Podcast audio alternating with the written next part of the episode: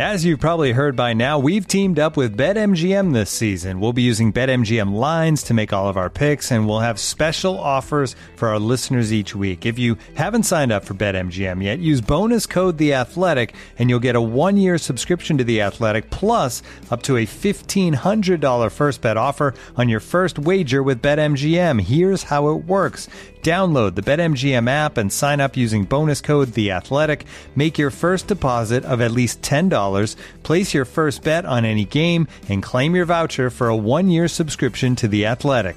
See BetMGM.com for terms. U.S. promotional offers not available in D.C., Mississippi, New York, Nevada, Ontario, or Puerto Rico. Gambling problem? Call 1-800-GAMBLER. Available in the U.S. Call 877-8-HOPE-NY or text HOPE-NY 467-369 in New York. Call 1-800-NEXT-STEP in Arizona. 1-800-327-5050 in Massachusetts. 1-800-BETS-OFF in Iowa. 1-800-270-7117 for confidential help in Michigan. 1-800-981-0023 in Puerto Rico. First bet offer for new customers only in partnership with Kansas Crossing Casino and Hotel.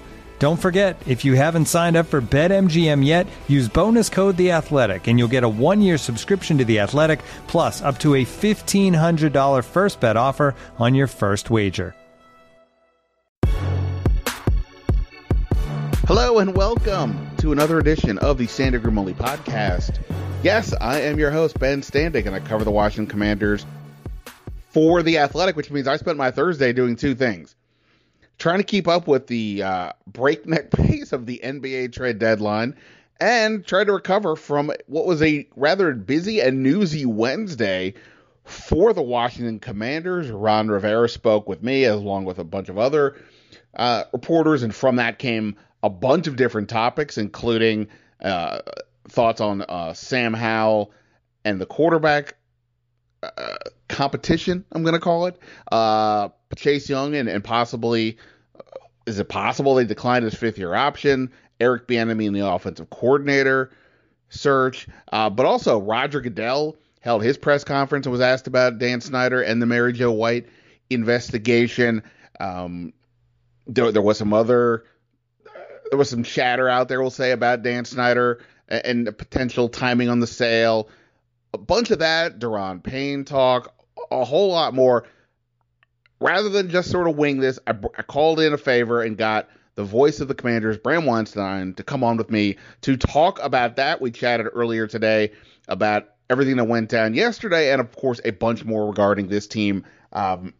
Always interesting talking to Bram, who's got great insight for sure. So we'll get to all of that here in a moment on the Standing Room Only podcast, which, of course, you can find on iTunes, Spotify, or anywhere you do your podcasting. Always appreciate it, of course, everybody subscribing to the podcast and being nice about whatever they're saying. I can live with criticism as well, but, you know, nice is always better. And, of course, also, thanks for checking out The Athletic. My Ron Rivera conversation, I posted it up on The Athletic in a Q&A format with some context as well, so you can check that out. But Bram and I do talk about a lot of that here as well.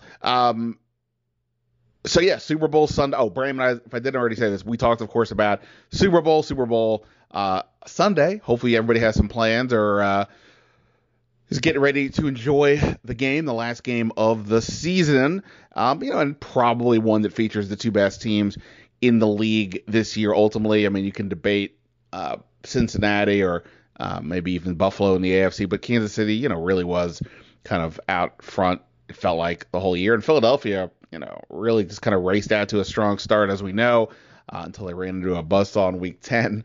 And they had a really, really good year. I think for me, the key for this game, there's a bunch of keys, obviously. Both teams have really good lines on both sides. Can somebody, is there a tipping point there? But and obviously we'll see what's up with Mahomes, his ankle.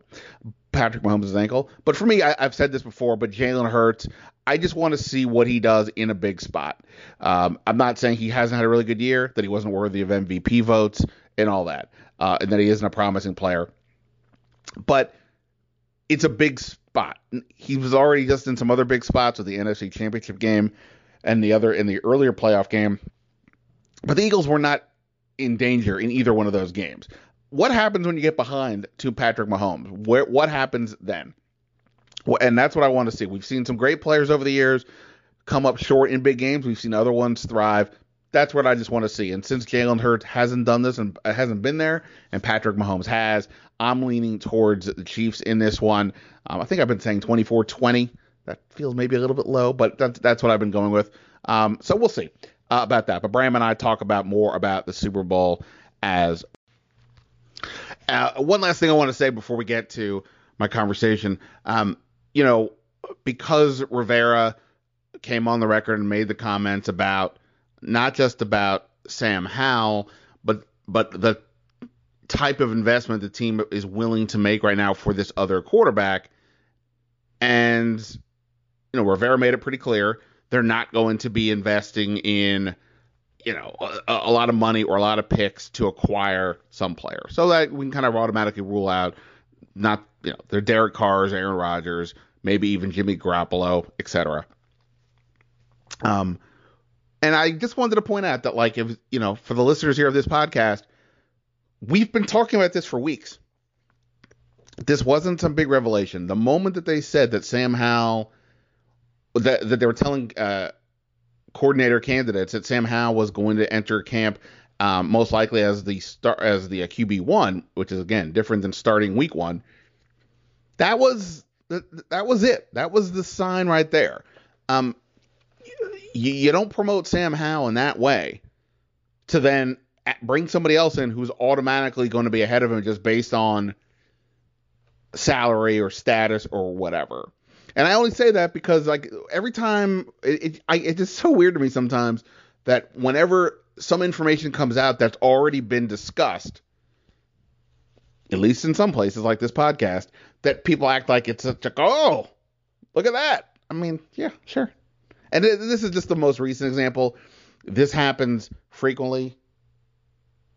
Even with, say, the defensive line situation and whether or not Chase Young's fifth-year option is going to be picked up or not, we'll see where that goes. And Bram and I do talk about that a lot. But the point for months, I've been talking about the Daron Payne situation since last year, is that it's not realistic for them to bring back all four guys. Somebody would have to go. Daron Payne was the first most likely person to not come back. That's why we talked about it last year, why I looked into reporting it, why we talked all the time about asset allocation. He obviously had a great year, and now we'll see what Washington, if they decide to revisit that, to what degree. Rivera's fronting that they will. The point, though, is that it's not whether one specifically was coming back. It's that somebody wasn't coming back. And again, people act like this is some big reveal. So I don't know. I appreciate the fact that people are listening to this podcast. I try to be, I guess I'm being really self-congratulatory here I don't even know why, but I tried my best to not just tell you what people say or what people are saying if it's off the record, but try to give you context with it. It's too many times I think that in media in general that people just say what is being said, or they lean in hard because somebody is giving them information and they're taking that as gospel.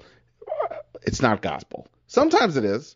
Sometimes it's the truth, but a lot of times, we do in all our lives, think of it like Facebook. Everybody's always trying to put forth that they're living their best life. Teams are the same way. It's not, it's ultimately a business. They want you to come in, spend your money, watch the games, whatever it may be. And they want to, try to make everybody feel better. And of course there's logic to that from a pure sales perspective, but that's not my job. And, depends what kind of fan you are. Some people just want to be flat out homers and face painters and believe it's all good. And I'm not knocking that. Rock on.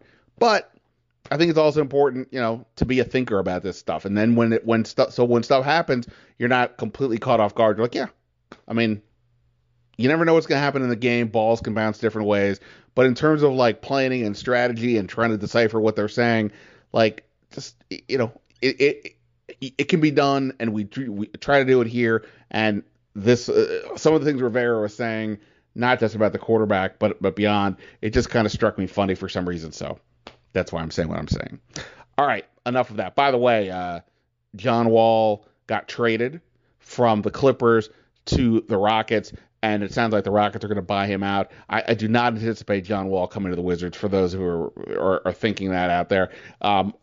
Even more than that, I'm wondering if John Wall gets picked up by another team. We'll see, But the fact that the Clippers are moving on from him, I feel like it says a little bit about something, and I hope for the best for John, but kind of a bummer that this is where he's at with his career at this point.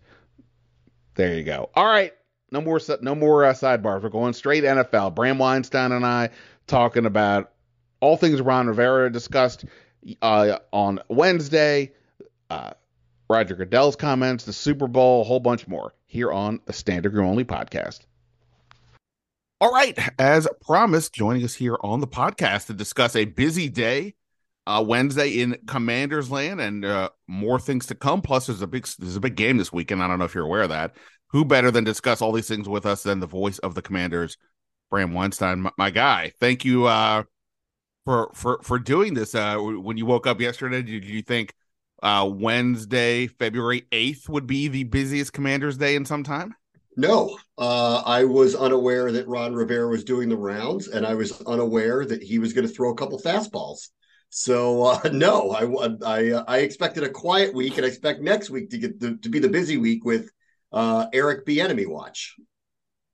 Yeah, absolutely. And plus, like, you know, the Super Bowl, I know the league in general would prefer to a lot of it, big news, wait till after the Super Bowl. I don't know if they are mad at the Brooklyn Nets for trading Kevin Durant during Super Bowl week, or LeBron setting the record for points for a career. But okay, that aside, you know, the things that they can somewhat control, they would prefer to wait. So we may even get some, at least somewhat, updates on the ownership situation come next week. But yeah, I wasn't expecting it. Now, I was aware that Rivera was going to talk, since I was one of the people that did get to speak with him. But nonetheless, it was interesting because a bunch of us were asking him questions from different locations, so you never know exactly what other people were going to get to. All that said, you tell me. I mean, I don't think there was a lot said about the ownership deal yesterday, either with Roger Goodell or some of the reports, but anything with Dan Snyder is the most interesting aspect of this franchise, right? I mean, there's just no ifs, ands, or buts about it. Goodell said that there is a process ongoing, but it's up to the Snyders to control it, whether that means bringing in a minority partner or selling it outright. Where are you at right now? If you're the sale watch, are you on your pins and needles, or are you just like, wake me up when it's over, or where are you at? So in December, there were people, like the inner circle for Dan Snyder is very small. I'm not part of it. But the people who I know who are on the outer rim of the inner circle and still don't know, were pretty consistently telling me that they expect this to happen fast, and they meant a sale. But this is December, and things change. And not that I assume that anything has really changed. And what fast meant, I think, to a lot of people at the time was, oh my God, this could happen in January, to fast meaning by the time the owners meeting rolls around is actually, for a transaction of this level, fast. So I still think we're on track for that. But I don't know what I don't know. And I've kind of just, like, for me personally, I've kind of just business as usual, I don't think that this transition is going to change very much. I don't think, initially in the organization. So I'm going about my business the way, that I would. And then for the team itself, I think the bigger question is, like, what can they do in free agency and the draft? Will Dan Snyder authorize large balloon signing bonus payments to Daron Payne? Or if they were if Lamar Jackson suddenly becomes available, would they then somehow be involved in a conversation like that? Because it would cost $200 million guaranteed money. So from the team perspective, I think, like, everybody would love some clarity, because I think it's very hard to move forward with the big money deals. Filling out the roster, getting set for the draft, I don't really feel like much is very different. And honestly, the team is operating like it isn't. Yeah, I mean, I did ask, we asked Ron Rivera at the end of the season press conference what would be different for him, if anything, because of this ownership uncertainty, and he said, business as usual. I asked him about this again yesterday when I spoke with him, and he said, effectively, he's laid out his plan to the Snyders, and they seem to be cool with it. So he was, again, sort of business as usual. But you're right. I mean, it's not really business as usual until we know more clarity on what Dan Snyder is willing and able to is allowing them to do from a money standpoint. Hiring an offensive coordinator is not that big of a deal. I mean, the biggest question there will be, does the person get a 2-year contract with the uncertainty that Rivera faces? And, you know, honestly, this could be one of those things where it's, I presume Ken Zampese is already under contracts. Just move him over there and move forward. So I don't think the Snyder thing is a, like, I am sort of just kind of, to a degree, wake me up when it's over, other than the fact that, like, I have to, you know, try to find news. Yeah. You know, I mean, for me, like, okay, so Daron Payne is, you know, issue one. Clearly, if you listened to Ron Rivera yesterday, I think it was pretty clear that they would like to sign him. In about as he went about it is as careful a way as he possibly could, but the way when he described it as, you know, like, you know, this guy earned this and we need to reward him and it cost us. It read to me like they would like to get that done. Can they give him a top 5 defensive tackle contract that involves the signing bonus and involves without the Snyder's approval or whoever potentially be the next owner's approval? And that won't come for a while. And if that's not going to come for a while, is Daron Payne and his representation going to be satisfied playing on a franchise tag? Because Washington clearly isn't just going to let him walk in free agency. Then on the second level, there's Cam Curl. Like, he's not a free agent, but I think we all know that is a candidate for someone who probably would not play on his current deal in the final year of his contract. I don't think he would. I haven't heard that, but I can't imagine his representation and seeing what his dad tweets all the time, that they have an expectation that things are going to change this spring. And I think they know this. I've heard nothing about extending Montez Sweat. You know, he's entering in the last year of his contract too. And then when Ron Rivera says, we're hedging on whether we're going to pick up a 5th-year option on Chase Young. Well, guess what? Like, if they actually followed through with that and actually didn't pick it up, they'd have Sweat and Young on expiring contracts at the same time, which I think begins a host of other conversations, you know, let alone they need to fill out their roster. And there are a couple of positions that I do think it screams they got to spend some money in free agency on. Linebacker, whether it's Cole Holcomb or somebody else, potentially interior offensive line, because I don't think you're going to get the tackle you want at the money that you want. So there's money that needs to be spent to fill this team's roster up. It's not just drafting people. It's not just finding whoever the, you know, low tier veteran quarterback is that's going to compete with Sam Howell. I think, like, that's business as usual to me, you know, finding some veterans at lower tier prices to fill out a roster that gets you up against a cap number. That's not what I think is an issue at all to me, or like scouting isn't an issue, or, you know, getting their draft preparation isn't an issue to me. It's these big ticket things, and these big ticket things, if they get pushed off or delayed, can cascade on them. And that's where I kind of need to know, like, where they are on that stuff. Yeah, for sure. All right. So just to go back to the Snyder point for a second, there was a report from a Fox Business reporter about whatever. And like, I ended up like going on doing a TV hit yesterday based off of this. And I guess, well, this my basic point to everybody on the Snyder thing is similar to what I was saying about this, you know, 2 years ago. Every time something would come up about, could this be the end of it? Could this report, could this investigation? I would say just wait. Whatever is being reported in this sort of basic way is not going to be the thing. Like, I don't see somebody breaking this story on a tweet. Okay. So yeah, I don't either. Just be patient. I mean, I get it. It's not easy to be patient. It feels like things are heading in the right direction, assuming you want Dan Snyder to sell. But the question is the timing. Is it going to happen by the March owners meeting? Thus, the owners would be together, can vote on it. You know, if that's the case, then something needs to get done here ahead of that. But we'll see. I mean, and with like just the Jeff Bezos thing as an example, one day he's not bidding, he's not doing anything. The next day, oh, he's clearly going to be still the front runner. Nobody knows what they're talking about, so just be patient. Of course not. Yeah. And especially, it's funny, like when I see reports, especially about Bezos or Snyder, these are two of the most inaccessible people on earth. So, like, whoever is even writing that is speculating about them. Okay, I've worked for this organization for years and years and years.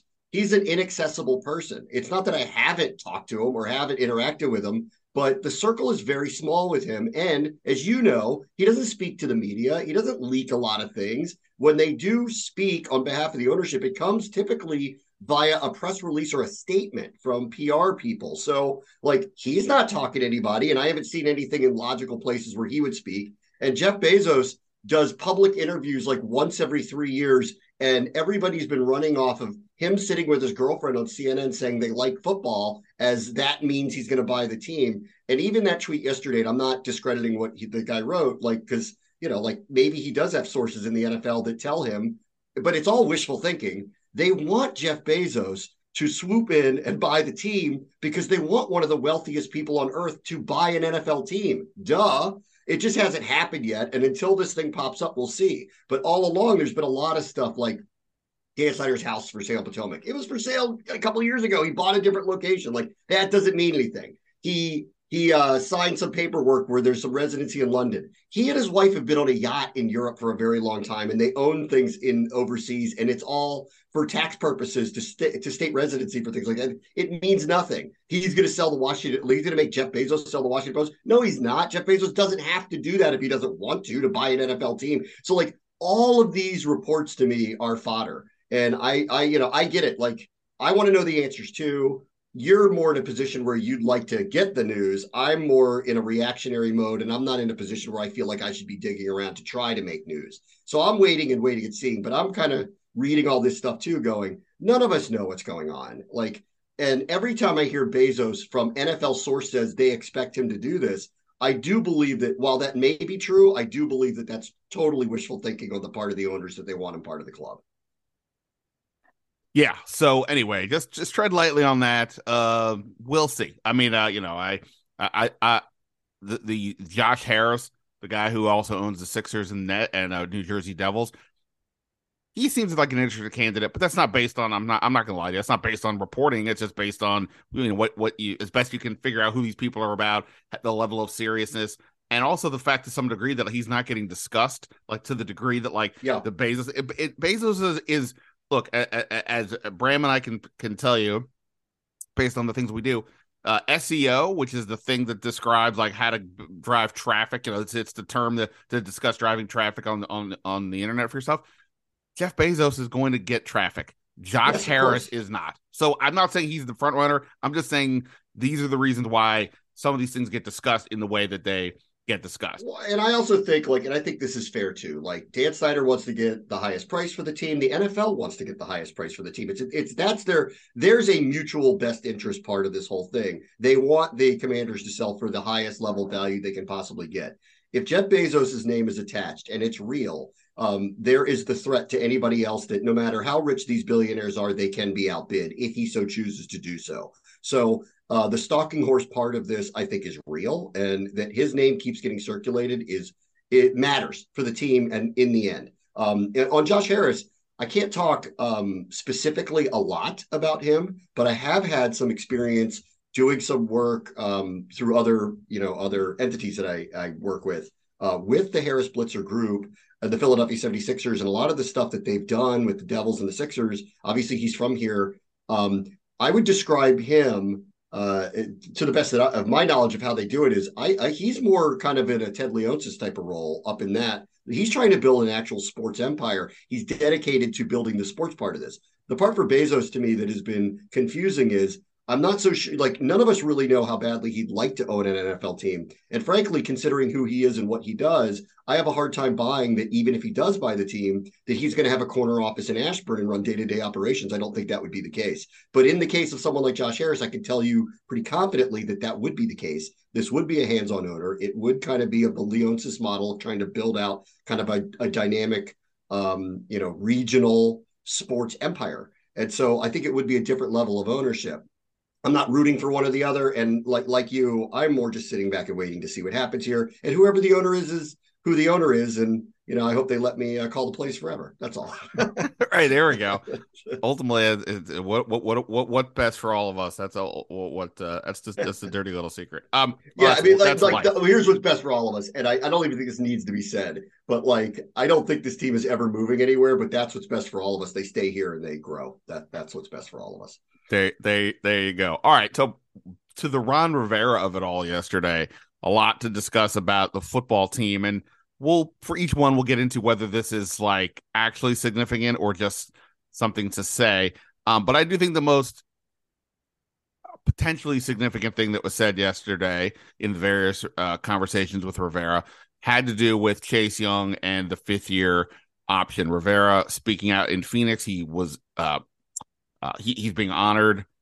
What's the name of it? Service Award. He got the service, service award, yeah. Right. He's being honored this year during Super Bowl week, and he was made available to some of us accordingly. But he also spoke to some of the reporters there, including our pals Michael Phillips and Nikki Javala, and they asked him about Chase Young's fifth-year option, which to me seems like a relative no-brainer, something they have to make a decision on in a few months from now. And there's questions. I mean, it's like $17.4 million would be his level based on having reached a Pro Bowl.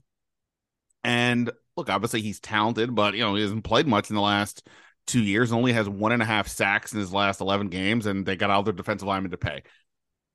That said, you figure the answer is going to be some version of, we value Chase and want to move forward and all that. But he was kind of like, well, we'll see. Like, we're undecided. That it's hard to know exactly what to make of this because he's had some injuries. But also, look, I mean, look at the year Daron Payne just had playing on. While it was Daron Payne's fifth-year option, it was also his last year of his deal, and maybe there's some motivation to that. And, he said a couple other things. Does any of that for you ring true that you think this is an actual plan that they actually could go forward and not extend Chase Young? Or not pick up the option? To the fifth-year option? Yeah, not pick up to the fifth-year option. Okay. So just to be clear, this year, 2023, he's under contract. We're talking about 2024, but teams have to pick that fifth-year option up for first-round players a year in advance. So that's why it's a discussion. Which is why they did it with Daron Payne, but they did not extend him. You'll recall, I think even you were reporting it, that they were having potential trade conversations with him in the offseason because now's the time to do something like that.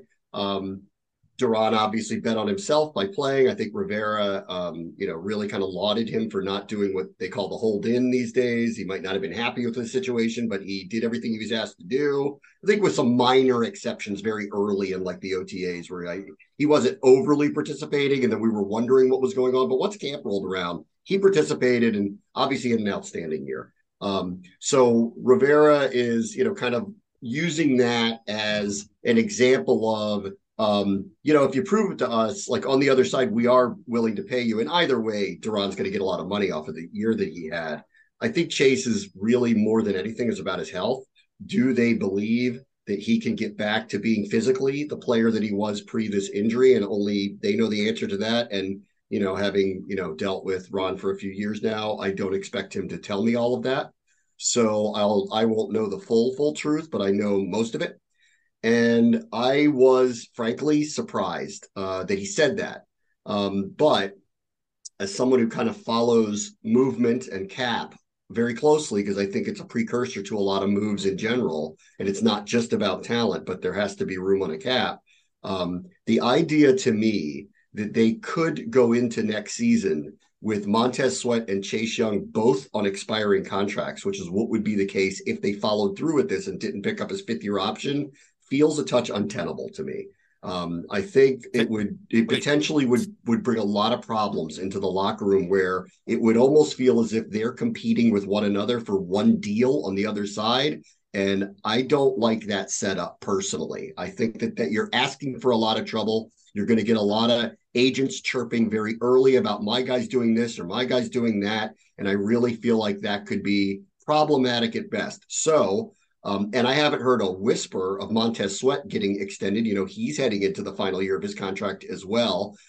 I think with Payne being prioritized, Pearl likely having to get something. They have to do something at linebacker and probably on the offensive line. I don't think Sweat's going to get a long-term deal unless it's going to be semi-team friendly. And I don't even know if they're going to approach him. So the idea that he and Young would go into the season next year, both on expiring contracts, to me, I'd be surprised if that was the case, which I think means when push comes to shove, they are going to have to pick up this fifth-year option on Chase Young. But I do believe, the messaging was very clear that being uncertain about it is a very, very powerful message that was sent to the Young camp. If he grasps it. Like, Chase Young and I are very different in several ways. One of them is the what's the term I'm looking for? He's like he lacks self-awareness relative to me, and I think to a lot of people. And that would be the question: is he aware of what this appears to be a message more than a threat? Would be my view. But like, can I go extend your untenable point about the Chase Young, Montez Sweat both possibly playing in their final year and possibly therefore competing for a contract? What if they give Daron Payne the franchise tag? Yeah. Now it's three. And yeah.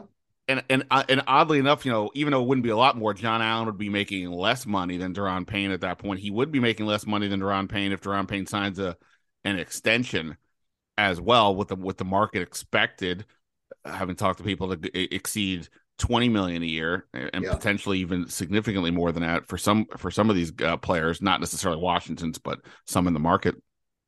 So yeah, that's going to be a really interesting thing. And you know, obviously, if the season ended the way that it ended, 8-8-1 collapse at the end. But one of the reasons I think they were able to sustain themselves throughout the year, overcoming that slow start, etc., was I think they have pretty good team chemistry. They have pretty good. The culture term gets overused, but I really do think those guys in the locker room really do like each other. I really do think they get along well. I agree. I know some people think that that's like overstated. I've been around it long enough, been in enough locker rooms. You know, the ones where the guys actually genuinely get along and the ones where they don't. And this one did. This was a very like from a team perspective. I know there's a lot of things on the outside that are, you know, that fans have a really hard time with. And I agree with them on a lot of them, but like, on the inside, in this particular case, it was hard kind of not to like this team and really kind of the enthusiasm that was there for one another. It was palpable. And, you know, that was something like when the season was over and they didn't make the playoffs, I didn't think they were going to go very far, but I was highly disappointed because it was one of the best locker rooms I had been in. And I thought they were talented enough to do it. So on both levels, it was hard to kind of say goodbye to it without feeling like that it reached where it should have gotten to. And then just secondarily, this was one of the more huggable locker rooms we've had in a long time around here. Looking for an assist with your credit card, but can't get a hold of anyone? Luckily, with 24/7 U.S.-based live customer service from Discover, everyone has the option to talk to a real person anytime, day or night. Yep, you heard that right. You can talk to a real human in customer service at any time. Sounds like a real game changer if you ask us. Make the right call and get the service you deserve with Discover. Limitations apply. See terms at discover.com/creditcard. Looking for the best place to buy tickets for any of your favorite teams or sporting events? We've got the spot. Our partner, StubHub, has been the leading ticket marketplace in the world for over 20 years, providing a 100% guarantee with every order. From a worldwide selection of live events, the widest choice of tickets and industry-leading partnerships, StubHub has what you need to purchase with confidence. StubHub, an official partner of The Athletic. And now, two pigeons bemoaning the fact you can stream DirecTV satellite-free. You see this? A family watching baseball on DirecTV with no satellite dish in sight. Let's heckle them. You call that changing the channel? Choke up on the remote, buddy. I hope getting all these games on DirecTV makes up for your mother not pre-chewing your sunflower seeds. DirecTV has the most MLB games. Visit DirecTV.com. Claim based on total games offered on national and regional sports networks with choice package or higher. Availability of RSNs varies by zip code and package. High-speed internet service required. Terms and restrictions apply. Yeah, I mean, one of the reasons why that Jeremy Reeves video at the end of the year was so impactful, it wasn't just that his story per se, but it was also the person. I mean, you can, you know, like when he was a guy who was getting cut every year, he was like, people were like, oh, Jeremy Reeves, he's like one of my favorite players. So when a guy like that is able to, you know, make the team officially play, have a role, and then have the accolades he did, like the emotion there is real. The connection is, and the players feel this as well. And obviously he's more of a deep cut roster guy, but whether you're talking about Tress Way, Terry McLaurin, a bunch of other guys that these players really rally around. I mean, Taylor Heineke as well, of course, who may or may not be here next year. Speaking of the quarterbacks, oh, actually, let me ask you this. Daron Payne, Montez Sweat, Chase Young. If you have to give one, because by the way, they could give Chase Young an extension now. He is extension eligible, or they will be, you know, once the business year starts. You only give one of them a multi-year deal. Who are you giving it to? So I'm hoping that it's going to be that it's not a choice of one of the three, that it's two of the three. Right. We've kind of felt all along that it's going to be, you know, the odd man out would probably be Payne, because there was just this assumption that the edge rushers would get the money in the end. But obviously things have changed. One more thing on Chase Young, and I think it just needs to be said. They were extraordinarily thin at the linebacker position and got they had one viable linebacker playing once Cole Holcomb got hurt. And then they were really thin at corner. And then, and so like two prominent areas of your defense were extraordinarily vulnerable, and they ended up with a top three defense without Chase Young. That's very telling to me. And when you talk about messages and I think Ron Rivera sent his camp another message. He's done so through the years, but this one was a very powerful one. We're going to talk about whether we're picking up a fifth-year option with you now, which felt like a no-brainer considering where he was picked, who he is, how big a star he is, where he's from, how the fan base at least initially totally took to him. It didn't, even he's off the injury, it felt like I was surprised. I was surprised just because of who he is. And that was a message yesterday. And then if you really think back to last year, you go, he didn't play or barely played, at the end of the year. And they were a top three defense without him. Maybe. And I think we've all thought this because edge rushers are game breakers and game busters, and they get a lot of money for doing that. We just assumed if you have people like that, and Chase Young is your TJ Watt or Nick Bosa or whoever you want to call him, well, you're just going to pay him to keep him because that's the person that turns the game upside down. After what Allen and Payne did together, they may be looking at this and considering everyone laughs at them when they talk about all the, we want to run an offense. It's kind of run first and run forward. And it sounded from 1986 or sounded something like Joe Gibbs and the Hogs. Have you watched San Francisco play or Miami play or Philadelphia play? They're actually a run first team. All of them are. Their run game is very different than the one that Washington was presenting. And I think that's why Ron Rivera, and we can get to, the offense if you want, I think that's why they're looking at this differently. They want to run it differently, but it doesn't change the fact that they want to be physical and run forward. Some of the best teams in the NFL that don't have Pat Mahomes on it are actually doing this. They're actually either 50-50 run or setting up most drives with run off of play action, all these things that he's talking about that he wants to do.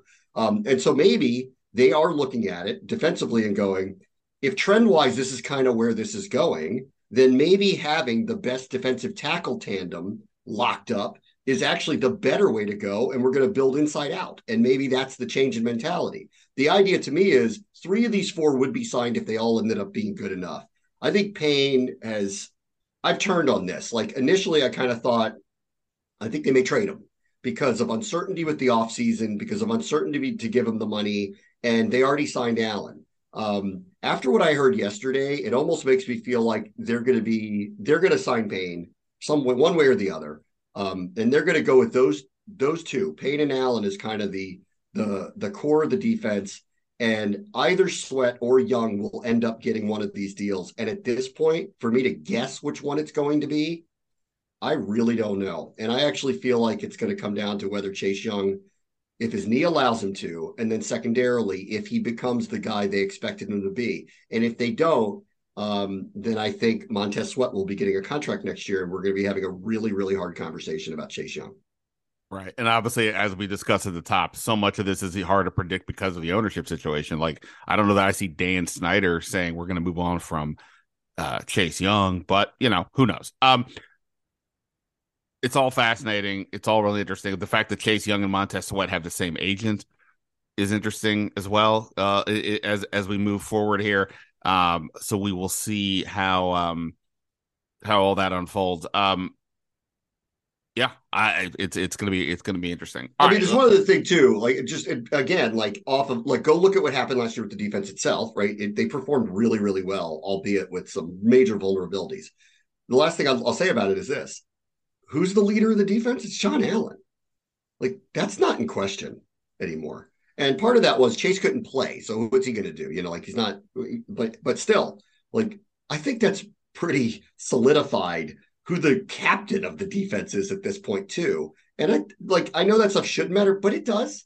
It definitely does. So, you know, I'm not trying to, you know, set sail of like they're moving away from Chase Young, but that was clearly a message. And you know what, honestly, I don't mind in really thinking about it that Rivera did it. He's played hardball with a lot of people. And you know what, if his message to Chase Young is, we expect greatness out of you and anything really short of that is going to be a disappointment to us, I really don't have a problem with that message back to him at all. I will just say the next time when we ask a question that something is coming up and they say that Rivera says some version of, you know, we're going to keep this in-house or whatever, it's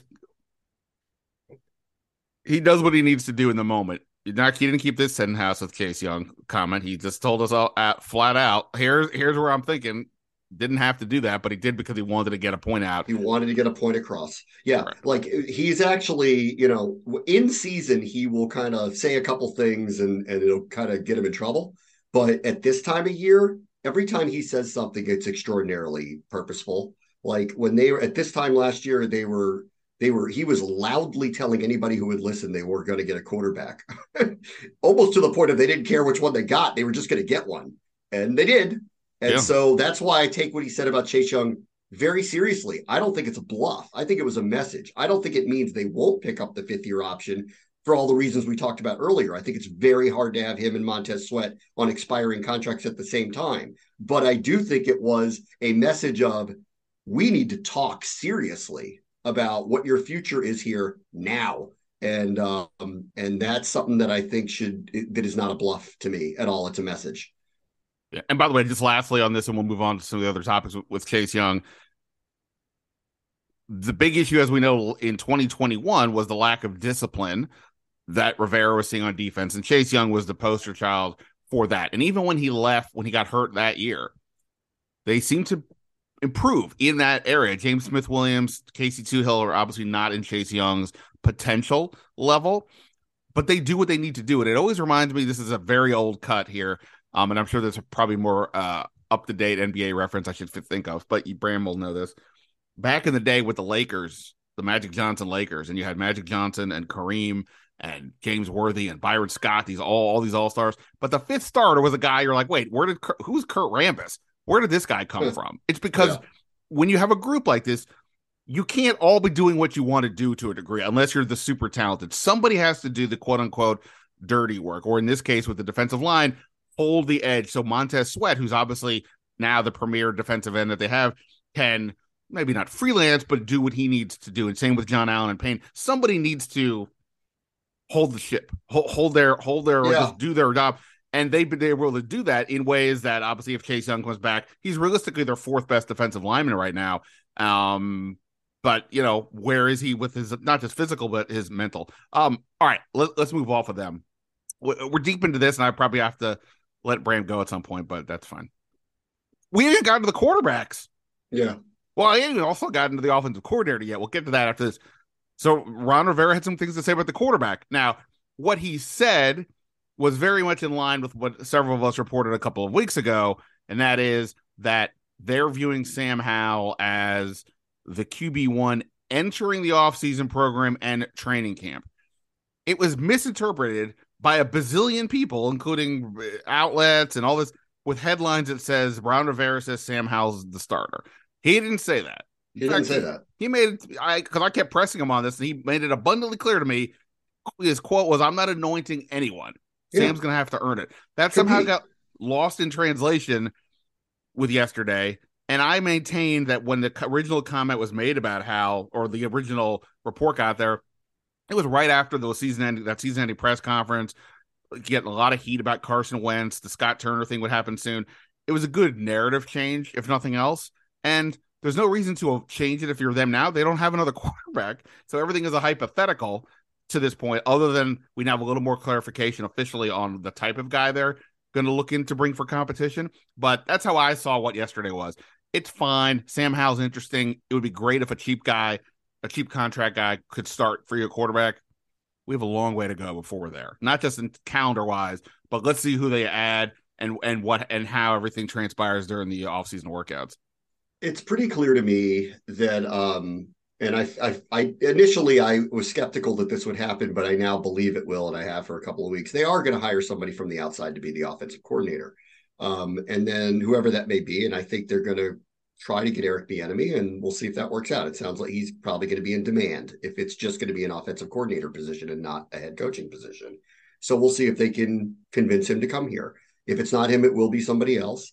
And what will be interesting after that is the, you know, like, is he going to just work with who's on the staff, or is he going to bring in his own staff? So there could be many changes to go with that. And then typically this is how this works.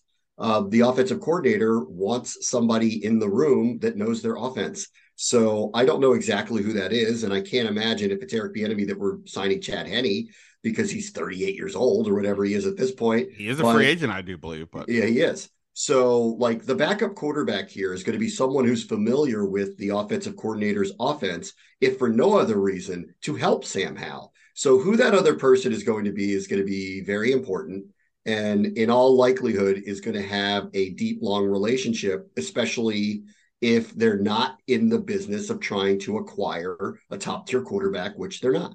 I think their minds would change if Justin Fields or Lamar Jackson were truly available. And I don't know how you wouldn't be part of a conversation like that, but assuming that neither of them are, and this team doesn't want to trade $1 million draft picks to get up in the top five to get one of the three best quarterbacks available, they've decided this is the way they want to go. And so this to me kind of spells the end for Taylor Heineke, frankly, I think. I think they're going to bring in a quarterback who's a veteran, who has a relationship with whoever the new offensive coordinator is, and they may draft somebody else to come in here to be a third quarterback. But I agree with you. I don't know why Rivera was very clear about what he said. He's going to have every opportunity to win the job. He did not say he's anointing him anything, but considering what it looks like, he's going to have not only every opportunity, he should win the job. And if he doesn't, that will be somewhat disappointing. That will be a somewhat disappointing end of spring and OTAs if he doesn't win it. If this plays out the way I expect it to, which is a not high-priced veteran quarterback who knows whoever's offense is coming in here to help kind of streamline the process and be there just in case, there's an injury. But the object is to be a backup to Sam Howell and get him up to speed with this new offense as fast as possible. Right. And so to that end, like, again, if anybody who's been listening to this podcast and has heard me say it, like, there, once the report came out about that, the reports we all had put out there a few weeks ago came out that Sam Howell was at a minimum the viewed as the QB1 entering the offseason program. That took them out of the things like the Derek Carr sweepstakes, or the Aaron Rodgers sweepstakes. And also it connects with what we discussed before about Snyder. How much money is Dan Snyder willing to deal with escrow and things like that? So it takes them out of that game. And then that's why we started looking at guys like an Andy Dalton or Jacoby Brissett, guys who could, be one of the 32 starters in the league, but won't cost much because they're viewed as sort of a spot starter more than a guy you want to build around. The one thing I do wonder now, to some extent, is are they even going to be willing to spend what's needed for those guys? Dalton got $3 million last year, which would be nothing, but he had a pretty good year, and we'll see if the Saints don't get Derek Carr, do they go back to Dalton and say, come in here? Rivera also said, at least to me, that you can't pay up to a certain point because then that person's automatically going to be the starter, and we don't want that. We want to have some sort of a competition. So there is a big difference between signing an Andy Dalton, Jacoby Brissett type, even if you're willing to say Sam Howell's going to start over them, versus say a Chase Daniel, who, to your point about somebody who knows the system, if it were Eric Bieniemy, Chase Daniel was with the Chiefs under Andy Reid as the backup for 3 years, but he is a backup. Like, that's not competition realistically. They confront it, but that's not a competition. This is a guy who's going to be the backup. So if you get past Dalton and Brissett, those feels like the end. I'd actually then start to question the competition aspect, but that's what we'll see. We don't know what the market's going to be, how many teams are actually looking for some kind of a starter, how many want, like, is Tampa Bay rebuilding? Are the Raiders rebuilding? Or are they going to try to go for something bigger? And so we don't know the full market, but, definitively we know they're not spending on somebody who costs a ton of money or picks, but now it is a question of, well, where's that level between somebody they want to get, somebody who could potentially block Hal, and somebody who's just there to maybe what you're suggesting, help the new coordinator, whoever that would be, get Hal and the whole offense acclimated. That's what I expect. I expect them to sign a quarterback at the price points you're talking about that has a relationship with whoever the offensive coordinator is. So they serve not only just as a backup quarterback and a fail-safe in case of injury, but really as a quarterback coach in the room. And they're going to know that that's what their role is when they come in. And then at the same time, I would expect them to either pick up or draft later in the draft a quarterback to have one in development. I mean, I don't think that's a high pick, and I certainly don't think that that's the way they need to view their high picks this year. I think they have too many other issues that they need to kind of address in the draft. However, draft the quarterback every year, especially in the circumstance they're in now. Correct. 100% I would do that. Yeah. So like, 5th, 6th, 7th round, I would anticipate that one of those picks is used on a quarterback as well, just based on they don't have a lot of them in this system right now, and they kind of need somebody else to be there. So that's what I expect to happen, short of, again, what we don't know, which is, I don't think the Bears are trading Justin Fields, but what if they are? Then I think you might have to change your mind and get involved in a conversation like that. Like, I'm pretty sure the Ravens aren't trading Lamar Jackson, and I don't think this team is positioned to go after him. But I don't know how you don't at least raise your hand and say, what do you want for him? Because that's a massive upgrade. So those two things not happening, and I'm assuming that they're not, this is what I expect to happen. And I agree with you. I don't think that they're going to get Jacoby Brissett. He's above the pay grade line that they're probably looking at. And I'm waiting to see who they, I think it's been interesting, that like we've heard really kind of nothing about like quarterback beyond Howell to this point, because I think the offensive coordinator is going to be told, who do you want us to go get to get in the room for you to help you? And that's why I think it's going to go down like that. Yeah, for sure. So, okay. So there we go. So just if you take nothing away from this conversation, Sam Howell is not locked into starting week 1. No, he may at the moment, since there's effectively no other quarterback, or at least there won't be once Carson Wentz is released. Then there is nobody else to consider. And Sam Howell would be a great story. I don't just mean, emotionally. I mean, for the team, if he actually could be the starter making less than $1 million a year, that would be huge for this roster building and this thing going forward, but they're going to bring in somebody else. But now we'll see, where is that bar? Is it the Andy Dalton, who would be, by the way, the Ken Zampese version of what you're discussing, somebody who knows what Ken Zampese wants? I mean, it probably don't have to do it as much because Zampese was already here, but to some extent, and a Chase Daniel, perhaps, if it's a Bieniemy. Speaking of which, let's get to the coordinator stuff. Yes, but we all asked Rivera to some degree about, are you guys waiting on Bieniemy? He said yes. He kind of hedged it with me to say, well, I can't talk about anybody, but wink, right. Wink. And it was a little more formal with some others. It certainly feels like, I wouldn't say that he's the favorite. Look, Eric Bieniemy's been interviewed for a lot of jobs, head coaching jobs primarily, and has not gotten any of them. You've heard about some poor interviewing, or there's other aspects, and maybe their teams have been shying away from. His 2 years as offensive coordinator at the University of Colorado were miserable, if you look at the stats for that offense. And of course, he doesn't call plays. Maybe that wasn't used as a knock for guys like Matt Nagy when they got hired as a head coach, but it does seem like it's working against him. And that's why coming to Washington could work for Bieniemy, because he would be given that chance. That said, so they've interviewed 6 people officially. One of them, Charles London, has taken another job. No second interviews yet. The Ravens already have had second interviews, and they started this process after Washington did, because they were in the playoffs.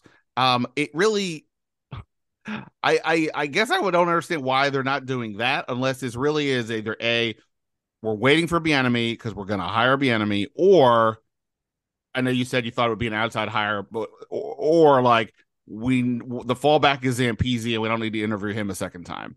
So it's like, that's become to me a major fallback. I thought initially, because of all the things we've talked about, mainly with uncertainty with the organization, that they would have, there's a lot of reasons why it might be hard to get the guy that you want to come here, just not knowing what the future looks like beyond this year, assuming that a sale is going to take place. So I could see anybody on the outside asking, am I going to get fired in a year? I think that'd be a reasonable thing to ask Ron Rivera about. And I'm not sure that he can even answer that question, frankly.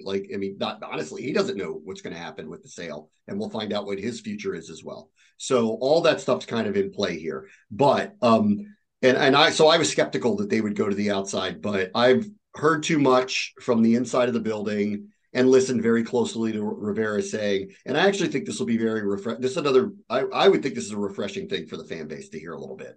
Ron Rivera, and I mean this in the lightest way, you know, like, and don't mean it disrespectfully at all. He has run the organization on the football side with authoritarian rule. Like everything goes through him. All the decisions go through him.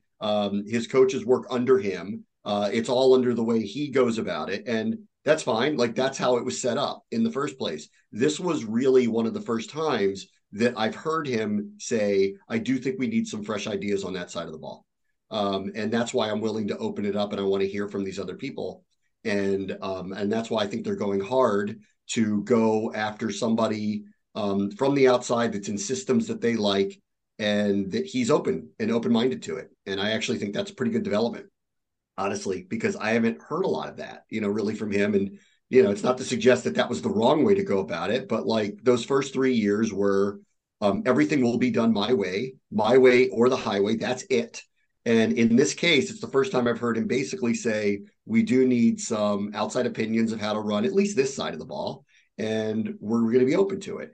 And to your point about not having second interviews, I think they know what their fallback is. If they have to, it either be Ken Zampese or Pat Shermer. And they actually are, I think, genuinely trying to attract Eric Bieniemy to come here. And he may or may not do that. And if he doesn't, then I don't know if Anthony Lynn wants to move from the West Coast or not. I think that's probably the biggest question with him, frankly. And then I do think it would be a fallback option if they, you know, quote unquote, strike out. Yeah, no. And nonetheless, you know, at least we got, again, it's like with a lot of things that were happening yesterday. I don't think a lot of it was necessarily surprising, but in some cases, at least the first time that Rivera addressed it since they became topics, including, you know, Bieniemy and other components of the OC search.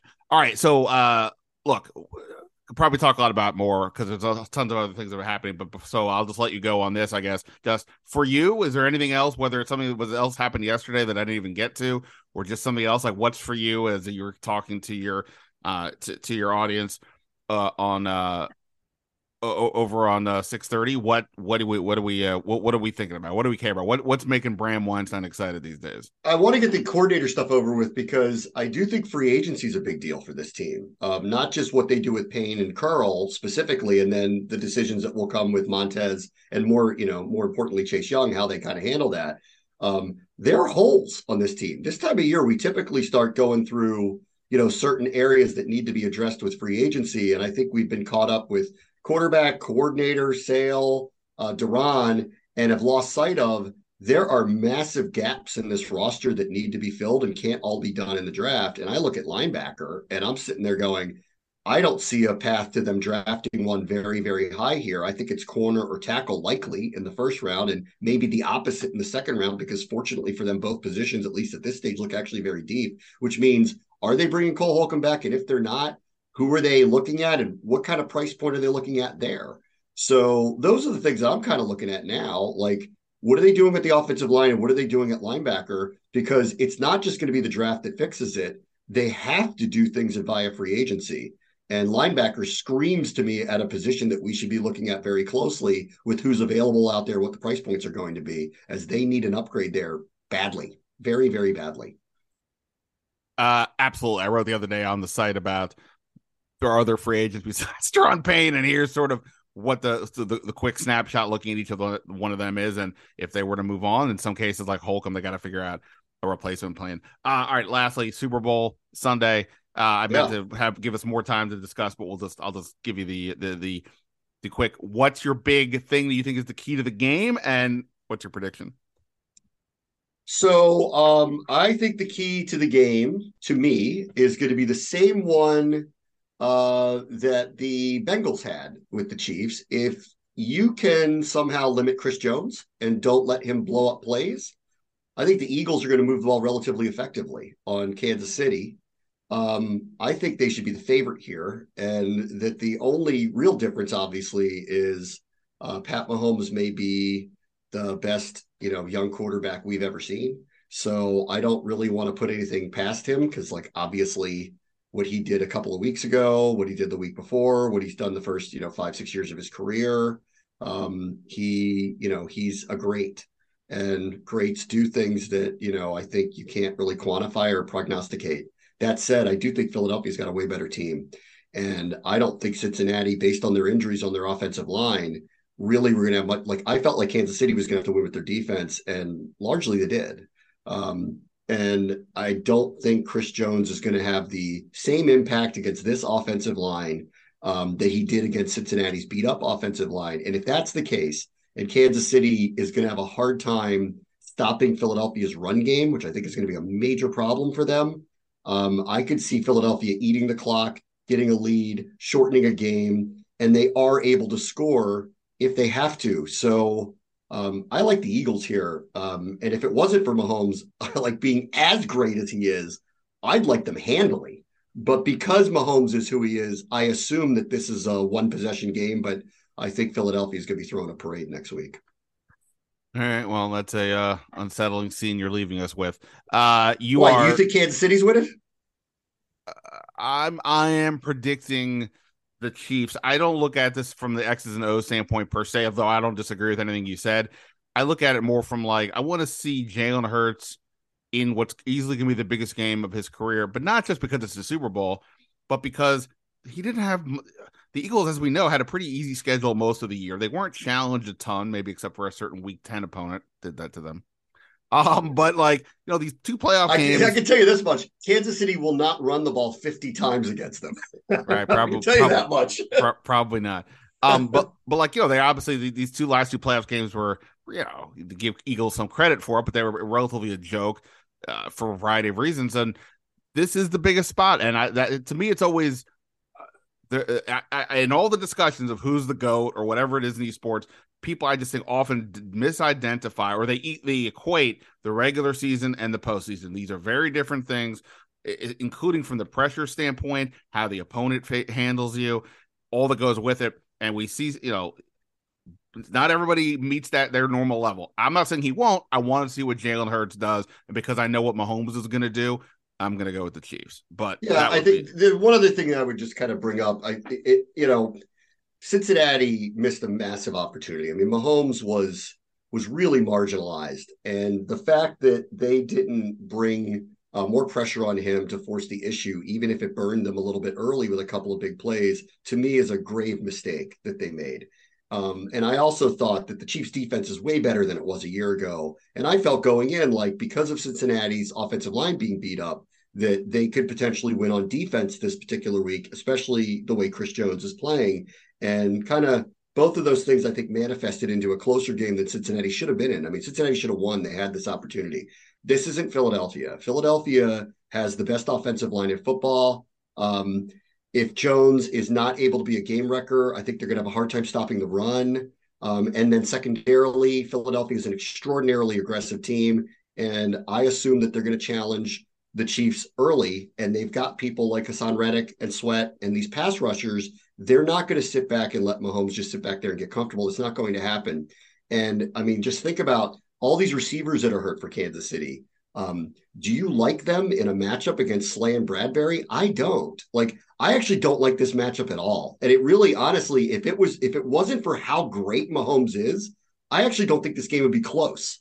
But because I to your point, and, I trust that there's no way this guy gets blown out.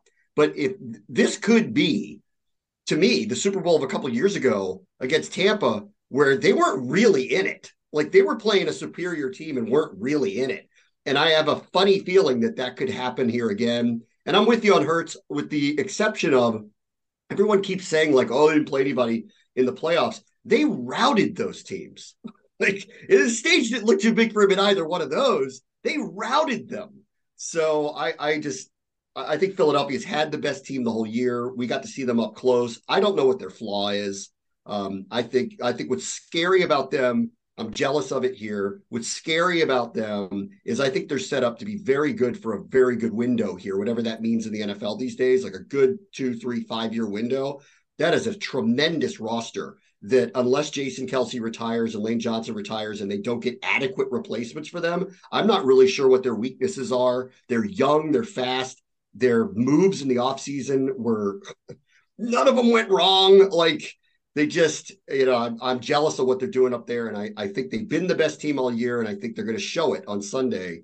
The score may not reflect it because Mahomes is great. It may be close, but I bet when we talk about this next week, you're going to not think it was actually that close. Look, if Philadelphia wins, then we can officially say the only starting quarterback this year to beat the Eagles in a game in which Jalen Hurts started was Taylor Heineke. That's right.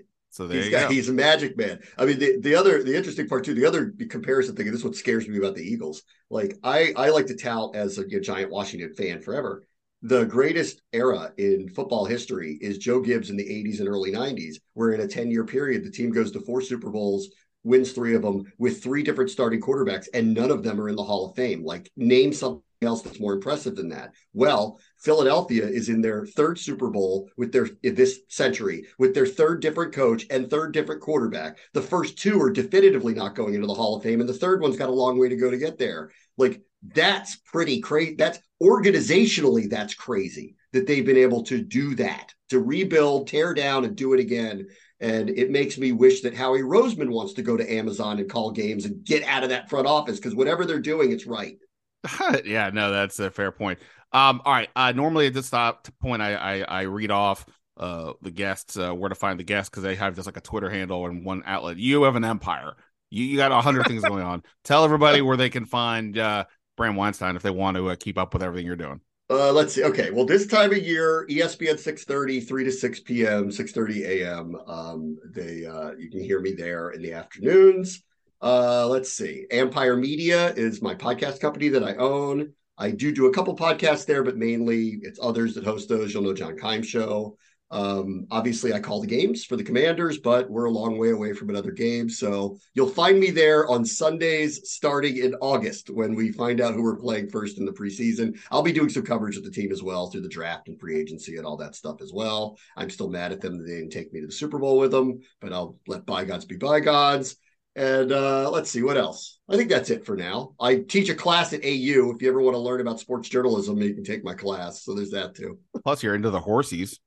Into the horses. I don't do anything specifically with anybody currently, but I'm always open to it because I love horse racing. It's number 2 for me to go deep dive into. The NFL for me, I'm the all-in football lifer. If that was the only thing I had to do in my career, professionally, I'd probably be happy just doing the NFL.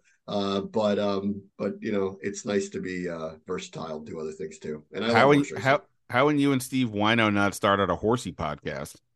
Because nobody will listen to it. That's why. That to me is that dates back to my dad took me to the track when I was a kid, and I got into it when I was a kid. And I love statistics, analytics, and most of all, I love being right. So I'm the person, when I do go to the track, I still enjoy the process of reading the racing form, trying to come up with a conclusion based on analytic fact. And then, none of it really matters because you have no idea what the condition of the horses are that day.